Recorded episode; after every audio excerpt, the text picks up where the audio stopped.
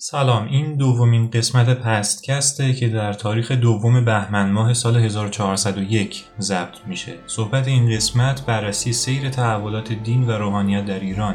اینکه اجداد ما در گذشته چه دینی داشتن این دین از کجا آمده بود و روحانیت در سیاست ایران باستان چه نقشی داشت؟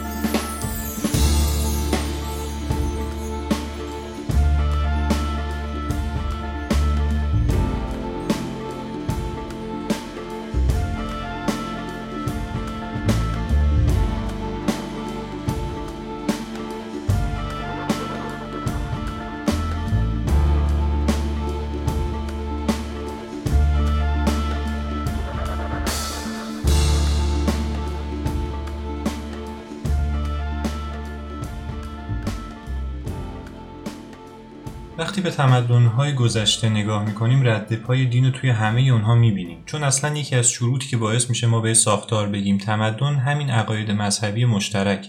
تمدن‌های آریایی هم از این قضیه مستثنا نبودن. منتها یک تفاوتی بین اونها و تمدن‌های مجاورشون مثل بین النهرین بود. آریایی ها برخلاف برخی از تمدن‌های بین النهرین بین النهرین میشه همین عراق امروزی. در آغاز کار اصلا سمت بتپرستی نرفتن. اولین مذهب ایرانیا بعد از شهرنشینی آین مهرپرستی بود. ریشه مهرپرستی برمیگشت به هند. می‌دونید که آریایی ها اقوامی بودند که از ناحیه نزدیک به سیبری به علت سرمایه هوا مهاجرت کردن به سمت جنوب. یه عدهشون رفتن سمت فلات ایران یه عدهشون رفتن سمت اروپا و یه عده‌ای هم رفتن سمت هند. به خاطر همین نزدیکی نژادی شاید بین ایران و هند همیشه تبادلات و اشتراکات زیادی وجود داشته از جمله همین آین مهرپرستی. مهرپرستی آین اساتیری بود اونا چهارده تا ایزد داشتن که هر کدوم مربوط به یک کار خاص بود. مثلا بهرام خدای جنگ و دلاوری بود یا زامیاد ایزد زمین بود ولی مهمتر از همه میترا بود که می‌شد خدای خورشید و دوستی شاید این دو مفهوم یعنی خورشید و دوستی در نگاه اول بی رفت به نظر بیان ولی اینطور نبود. واژه مهر و دوستی ایهام داشت. مهر دو تا معنی داره. یکیش میشه خورشید یعنی جسمی کروی که در آسمان و میدرخشه و معنی دوم که از معنی اول مشتق شده دوستی و محبت. مهرپرستا خورشید رو نمادی از خدا می‌دونستند چون روشنایی بخش بود و حقایق رو نشون می‌داد. از طرفی خورشید گرما بخش هم بود و به زندگی انسانها گرما میبخشید و اونا رو به هم نزدیک می‌کرد. درست مثل محبت. محبت هم همین کار با آدم می‌کنه. به زندگی یه جورایی گرما میبخشه و آدمها رو به هم نزدیک می‌کنه. احتمالا اون آرم صلیب شکسته معروف نازی ها رو دیدین که روی پرچمشون بود. برخلاف تصورات مردم ریشه اون نشانه خیلی رفتی به مسیحیت و آلمان و اینها نداره. اون صلیب شکسته نماد خورشیده و به آین مهرپرستی برمیگرده. اگر برید نگاش کنید یه حالت دورانی داره که شبیه خورشیدش می‌کنه و چهار خط هم ازش زده بیرون که نماد پرتوهای خورشیده. بقایایی از این نشانه حتی در تپه مارلیک واقع در شمال ایران هم پیدا شده که متعلق به 5000 سال پیشه. توی اروپا هم یه رد پاهایی ازش پیدا شده که احتمال میدن آین مهرپرستی به اروپا هم راه پیدا کرده بوده. آین مهرپرستی به شدت نمادین بود و نمیشه به سادگی تحلیلش کرد. متاسفانه اسناد تاریخی زیادی برای بررسی مهرپرستی در دسترس نیست. چون با ظهور زرتشت کم کم مهرپرستی در تفکرات زرتشت حل میشه و دیگه خیلی به صورت مستقل در ایران گسترش پیدا نمی‌کنه. به همین دلیل از روحانیون این آین و نقش اونها در تاریخ ایران هم اطلاعات زیادی در دست ما نیست. اما زرتشت. بعضی معتقدن زرتشت پیامبر بوده به آسمان رفته و خدا رو هم حتی دیده. ولی بعضی معتقدن زرتشت پیامبر نبوده فقط یه فیلسوف و اصلاحگر دینی بود. به هر حال زرتشت هر چه که بوده نمیشه سهم تفکراتش رو در فرهنگ و تمدن ایران و حتی جهان انکار کرد. تفکرات اون حتی روی فلاسفه قرن 19 مثل نیچه هم تاثیرگذار بوده. در مورد زمان تولد زرتشت هم اطلاعات دقیقی در دسترس نیست ولی بعضیا معتقدن حدود هزار سال پیش کمی قبل از تأسیس اولین سلسله پادشاهی در ایران یعنی مادها به دنیا میاد. مثل خیلی از مبلغان دینی دیگه در ابتدا طرفداران زیادی نداشته زرتشت و بیشتریا بعد از مرگ اون باهاش آشنا میشن. از تفکرات زرتشت کتابی به یادگار میمونه به نام اوستا. ای از زرتشتی ها معتقدن تمام اوستا توسط خود زرتشت نوشته شده ولی بعضی ها معتقدن تنها بخشی به نام گاتاها رو اون نوشته. گاتا در زبان پهلوی باستان به معنای سرود و نواست. برای همین همیشه این قسمت از اوستا رو به صورت نقمه و زمزمه می‌خونن. آین زرتشت از نبرد بین خیر و شر تشکیل شده. زرتشت معتقد بود که خیر به اهورامزدا یعنی خدا برمیگرده و شر هم برمیگرده به اختیار انسانها. در تفکرات اون موجودی به نام اهریمن وجود داره که نقطه مقابل اهورامزداست ولی زرتشت سهم اختیار انسان رو خیلی بیشتر می‌دونه. اگه یادتون باشه گفتم که آین مهرپرستی به تدریج در آین زرتشتی حل میشه. یکی از مستاخهاش هم همین مقدس بودن روشنایی و آتش برای زرتشتی هاست زرتشتی ها در محل به نام آتشکده عبادت می‌کردند. خیلی ها فکر می‌کنن زرتشتی آتش پرست بودن ولی اینطوری نیست. اونا آتش رو به عنوان نمادی از اهورامزدا می‌دونستند اینکه آتش روشنایی بخشه و حقایق رو آشکار می‌کنه. نقطه مقابل تاریکی که نماد اهریمن. یه جورایی شبیه به اون آیه قرآن که میگه الله و نور و سماوات و الارض یعنی تشبیه خدا به نور و روشنایی. پس اگه دقت کنیم می‌بینیم اشتراکات زیادی ممکنه توی مفاهیم زرتشتی و اسلام وجود داشته باشه. البته این اشتراکات مختص به اسلام و دین زرتشت نیست. شما تقریبا همه ادیان الهی رو اگر نگاه کنید توی اصول اصلیشون با هم مشترکن و خیلی به هم نزدیکن. ممکنه نحوه بیانشون فرق کنه ولی مفهوم و منظورشون نهایتا یه چیزه.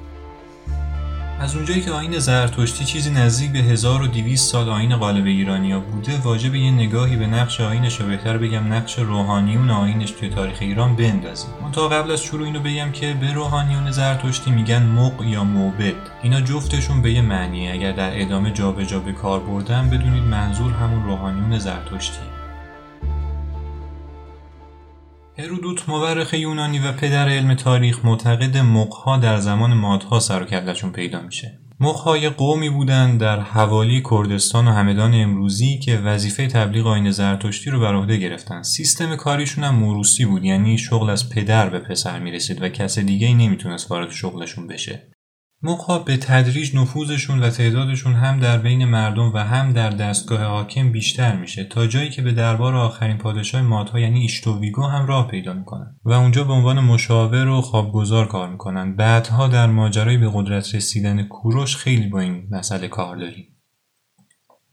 سالها بعد کوروش که اون زمان فرمان روای ناحیه پارس بود بر علیه مادها قیام می‌کنه. بعد از اینکه کوروش آخرین پادشاه ماد رو شکست میده امپراتوری هخامنشیان رو تأسیس می‌کنه. در بعد و تأسیس پادشاهی کوروش آزادی های زیادی برای مردم قائل میشه خصوصا در زمینه عقاید مذهبی. برای نمونه زمانی که به بابل حمله می‌کنه بابل یه دولت شهر بود در عراق امروزی که تعداد زیادی از یهودیان توی اون اسیر بودن. بعد از فتح بابل کوروش یهودیان را آزاد می‌کنه و بهشون اجازه میده که دین و آین خودشون رو نگه دارن. حتی خود بابلی ها و حکام شهر رو هم مجبور به پذیرش دین خاصی نمی‌کنه. این آزادی زیاد در زمینه عقاید باعث شد که در مورد اینکه پادشاهی هخامنشی چه دینی داشتن شک ایجاد بشه. یه علت دیگه هم این بود که دین اون زمان سینه به سینه نقل می‌شد و کتابت خیلی رواج نداشت. ممکن بود بین دینی که یه نسل داره با نسل بعدیش تفاوت‌های زیادی ایجاد بشه. ولی در کل معتقدن که دینشون ترکیبی از مهرپرستی و زرتشتی بوده. یکی از بزرگترین تلاش مخها برای نفوذ به دستگاه حاکمیت در زمان هخامنشیان برمیگرده به زمان کمبوجیه یعنی پسر کوروش. کوروش دو تا پسر داشت یکی به نام بردیا و اون یکی به نام کمبوجیه.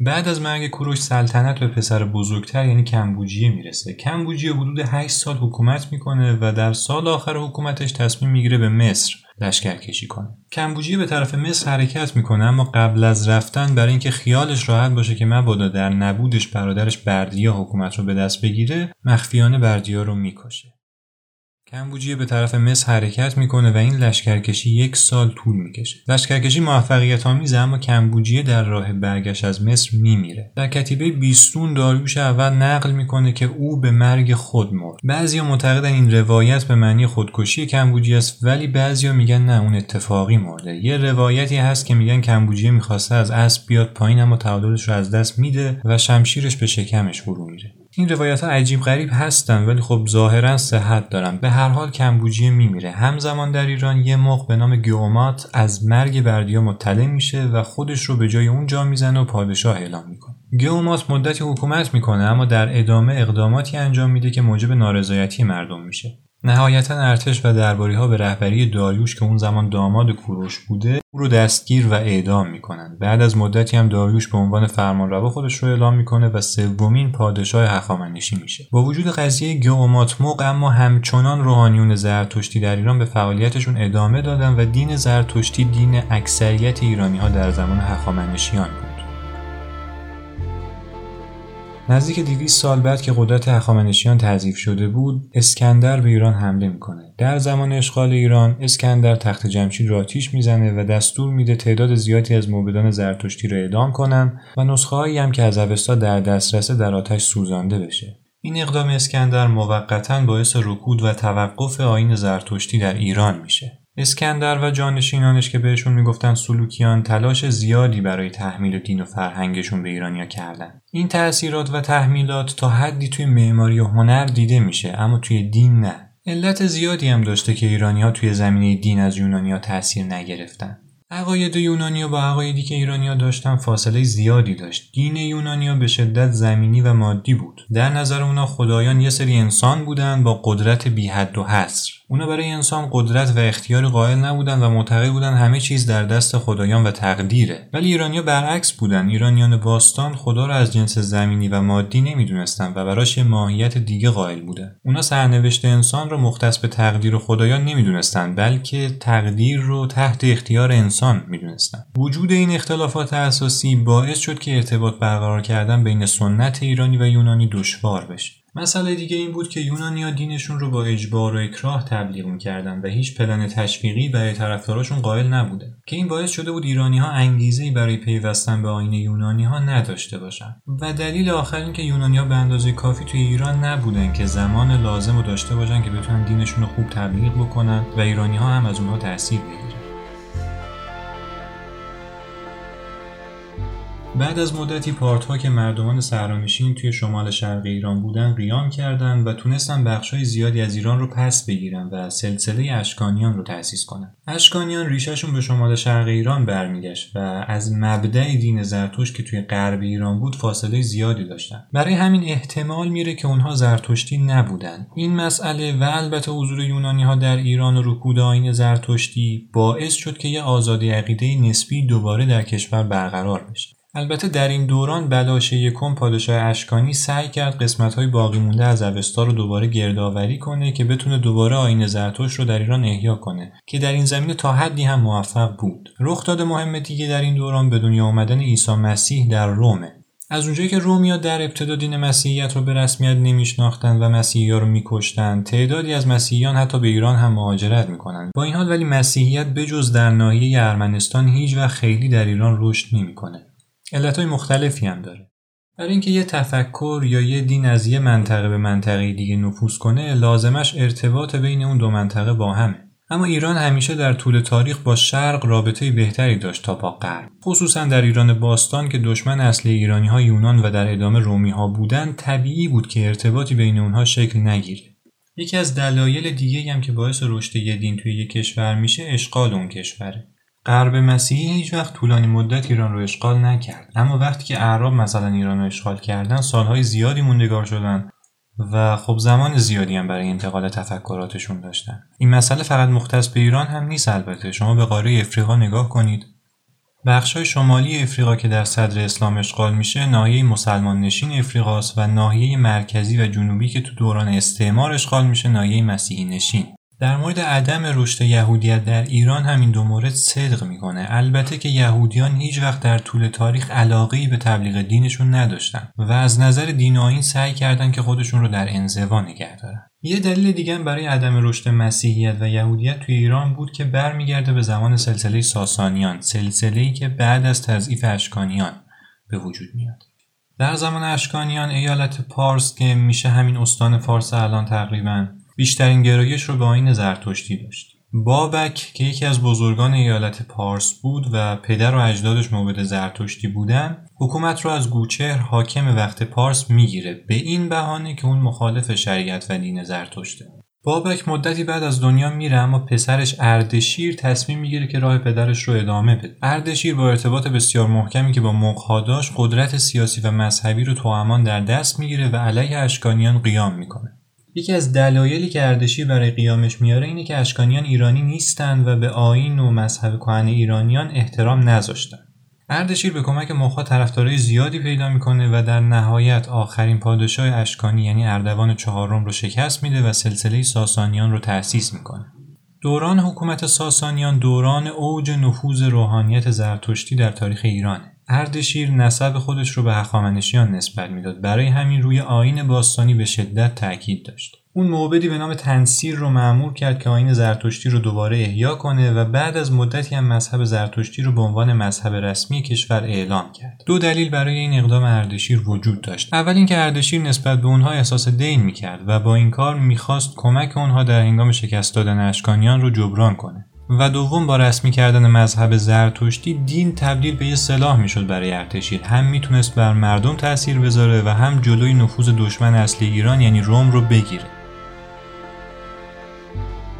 رومی ها در سال 350 میلادی یعنی در زمان امپراتوری کنستانتین یکم مسیحیت را به رسمیت شناختند. رسمی شدن مسیحیت در روم آغاز یک رقابت بود در تبلیغ دین بین حکومت ساسانی در ایران و رومی ها در اروپا. در ابتدا مقها فشار زیادی روی اقلیت های دینی می آوردن و اجازه فعالیت به اونها رو نمی‌دادند. متقابلا رومی ها هم همین کارو می‌کردند و دائما زرتشتیان مستقر در روم را آزار می‌دادند. این درگیری ها نهایتا منجر شد به یک توافق و تشکیل اولین کلیسای ایرانی در زمان یزدگرد یکم. این کلیسا مستقل از کلیسای روم کار می‌کرد و تحت کنترل پادشاهی ایران بود. با این اقدام هم تا حد زیادی از نفوذ روم به ایران جلوگیری می‌شد و هم اقلیت مسیحی می‌تونستن با دردسر کمتری زندگی کنند. البته که این آرامش اقلیت های دینی در ایران خیلی هم پایدار نبود. روند مذهبی شدن ایران موجب شده بود که روز به روز نفوذ مخها در دستگاه حاکم بیشتر بشه. این حضور نهایتا منجر شد به یک شکاف طبقاتی عظیم. مردم به چهار دسته تقسیم می شدن دسته اول روحانیون و موبدان بودند دسته دوم فرماندهان ارتشی. دسته سوم کارمندان دولتی و دبیران. و دسته چهارم که تعدادشون از همه بیشتر بود کشاورزان پیشوران و تجار. این دسته چهارم بعدها در سقوط ساسانیان نقش زیادی ایفا کردند اختلاف طبقاتی طبقات زیادی داشت. کسی نمی‌تونست از طبقه به طبقه بالاتر بره. حتی طبقه نمی‌تونست با طبقه بالاتر یا پایینتر از خودش ازدواج کنه. شغلها به صورت موروسی از پدر به پسر می‌رسید. ساختارهای شهری به صورتی بود که طبقات ممتاز در مرکز شهر و منطقی به نام شارستان زندگی می‌کردند و تجار و پیشوران و کشاورزان به ترتیب در مناطق حاشیه‌ای شهر به نام ربس. طبقات نمی‌تونستن از خدمات همدیگه استفاده کنن. مثلا هر طبقه آتشکده مختص به خودش رو داشت و اجازه نداشت به آتشکده طبقات دیگه بره. انگار که خدای طبقات مختلف با همدیگه فرق می‌کرد.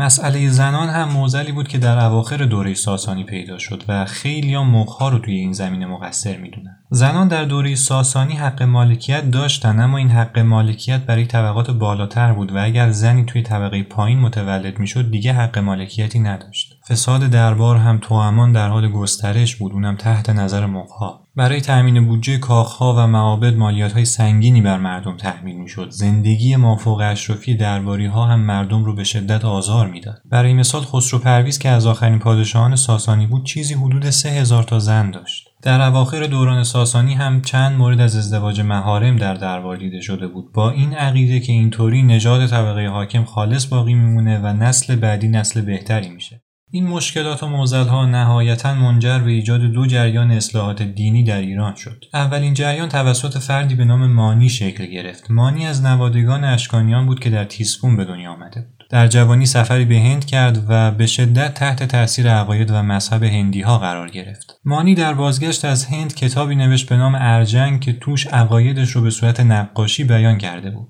مانی معجزه خودش رو نقاشی می‌دونست و ادعا می‌کرد که به معراج رفته و خدا را از نزدیک ملاقات کرده. بعد از مدتی نزد پادشاه وقت یعنی شاپور میره و مذهب خودش رو برای اون توضیح میده. برخلاف تصور اتفاقا شاپور از اون حمایت می‌کنه و بهش اجازه میده که به تبلیغ دینش بپردازه. این اقدام شاپور با اینکه عجیب بود اما دو دلیل منطقی داشت. اول اینکه شاپور با پذیرفتن مانی می‌خواسته استقلال خودش رو از موبدان زرتشتی نشون بده و کمی نفوذ اونها رو در دستگاه حاکم کم کنه و دوم اینکه شاید واقعا از عقاید مانی خوشش اومده بوده و برای همین علاقه شخصی اون رو پذیرفته علا رقم علاقه پادشاه اما موبدان به دشمنی خودشون با مانی ادامه دادن و نهایتا هنگامی که شاپور از دنیا رفت مانی رو به جرم گمراه کردن مردم به زندان انداختن و بعد از مدتی هم رو مخفیانه کشتن. اندک طرفدارای باقی مونده مانی هم به سمت شرق و هند مهاجرت کردند و دین رو اونجا گسترش دادن.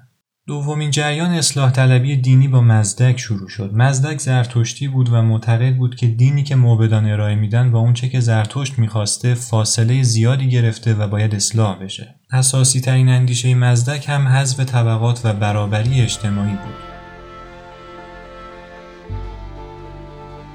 مزدک در زمان قباد یکم به دربار رفت. عقایدش رو برای پادشاه بیان کرد و اجازه خواست تا اون رو تبلیغ کنه. قباد یکم که پادشاه دست نشانده بود و به کمک موبدان به قدرت رسیده بود، حضور مزدک رو فرصتی دید که بتونه از موبدان استقلال پیدا کنه. اون نه تنها به مزدک اجازه داد که آینش رو تبلیغ کنه، بلکه حتی به کمک هم کرد. آین مزدک روز به روز نفوذ بیشتری در بین مردم پیدا می‌کرد و مردم بیشتر از مقها فاصله می‌گرفتند تا اینکه بالاخره قباد هم از دنیا رفت و سلطنت به پسرش یعنی انوشیروان یکم رسید انوشیروان برخلاف پدر نه تنها هیچ علاقی به مزدک نداشت بلکه اونو به شدت دشمن خونی خودش می‌دونست سه روایت رو برای دشمنی مزدک و انوشیروان نقل کردند. اول اینکه ظاهرا مزدک زمانی که به دربار قباده یکم پدر انوشیروان راه پیدا کرده بوده به مادر او تعرض می‌کنه و شاه هم نسبت به این واقعه واکنشی نشون نمیده و این مسئله کینه شخصی میشه که در دل انوشیروان باقی میمونه.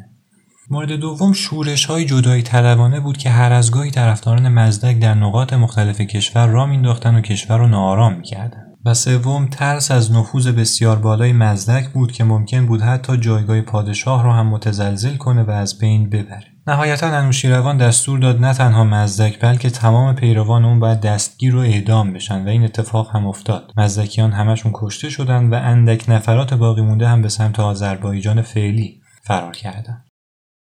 ساسانیان در اوایل قرن هفتم میلادی به شدت تضعیف میشن که چند دلیلش رو تا اینجا اشاره کردیم. اما دلایل خیلی بیشتری موجب شکست ساسانیان و فتح ایران به دست عرب شد که باید جداگانه راجع بهش صحبت کرد. در اینجا می‌خوام به دلایل مذهبی شکست ساسانیان مقابل اعراب و نفوذ اسلام در ایران بپردازم. در اواخر دوران ساسانی بعضی از ایرانی ها خیلی هم با اسلام غریبه نبودند. عدهای از تجار که به یمن سفر می‌کردند به مسلمان برخورده بودند و چیزهایی راجع به اسلام شنیده بودند اما این رابطه خیلی گسترده نشده بود. در زمان خسرو پرویز محمد ابن عبدالله نامه‌ای به او می‌نویسه و اون رو به اسلام دعوت می‌کنه اما خسرو پرویز به شدت عصبانی میشه و نامه رو پاره می‌کنه و حتی ظاهرا دستور میده محمد رو دستگیر کنن که ظاهرا موفق نمیشه. خیلی فکر می‌کنن که خسرو پرویز آخرین پادشاه ساسانی بود ولی نه. چهارده تا پادشاه بعد از خسرو پرویز روی کار میان اما هیچ کدوم دیگه مدت زیادی دووم نمیارن که این خودش دلیلی میشه بر نابسامانی های کشور. حملات مسلمانان در زمان ابوبکر خلیفه اول آغاز میشه. خیلی فکر می‌کنن دستور حمله اعراب به سرزمین های ایران و روم رو محمد به پیروانش وصیت کرده. ولی اینطور نیست. هیچ روایت معتبری در منابع تاریخی همچین مسئله رو ذکر نکرد. به هر حال حملات اعراب به ایران در دوران عمر خلیفه دوم اوج می‌گیره. اعراب قبل از حمله معمولا با حاکمان اون مناطق مذاکره می‌کردند و سه پیشنهاد رو به اونها می‌دادند گزینه اول این بود که بجنگن اما در صورت شکست کشته می‌شدن و زنانشون به بردگی گرفته می‌شدن. گزینه دوم این بود که می‌تونن به صورت خودمختار به حاکمیت ادامه بدن اما باید به دولت خلیفه مالیات سنگینی بپردازن. یعنی یه جورای آزادیشون رو بخرن. و گزینه سوم این بود که به اسلام روی بیارن و تحت فرمان خلیفه باشن. ایرانی ها در اوایل در برخی موارد گزینه اول رو انتخاب می‌کردند ولی عدم سازماندهی درست ارتش و کشتارهایی که عرب می‌کردند باعث ترس مردم شده بود. برای مثال در نبرد جلولا که ایرانیا مقاومت کردند چیزی حدود 100 هزار نفر کشته میشن که بخش اعظمی از اونها زن و بچه بودن. میگن یکی از مشکلات دولت خلافت زنانی بودن که در طی این یورش بهشون تجاوز شده بود و نمی‌دونستن با بچههایی که به دنیا خواهد اومد باید چیکار کنن.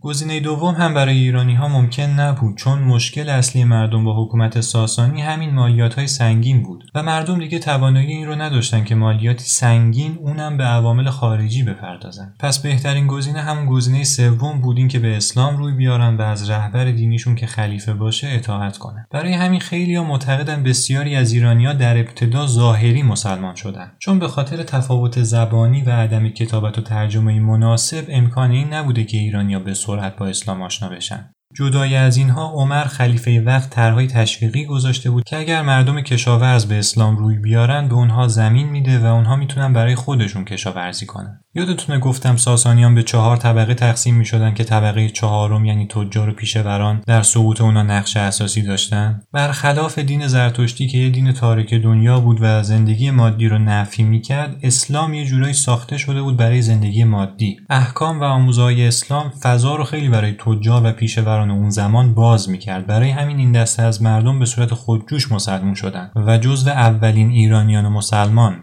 محسوب میشن. البته اینو هم بگم که این روند مسلمان شدن ایرانیا یه چیزی یه شبه نبود. این روندی که الان گفتم یه چیزی حدود 250 الی 300 سال طول کشید و بالاخره در قرن 3 و 4 هجری بود که اسلام تبدیل به دین غالب در ایران میشه.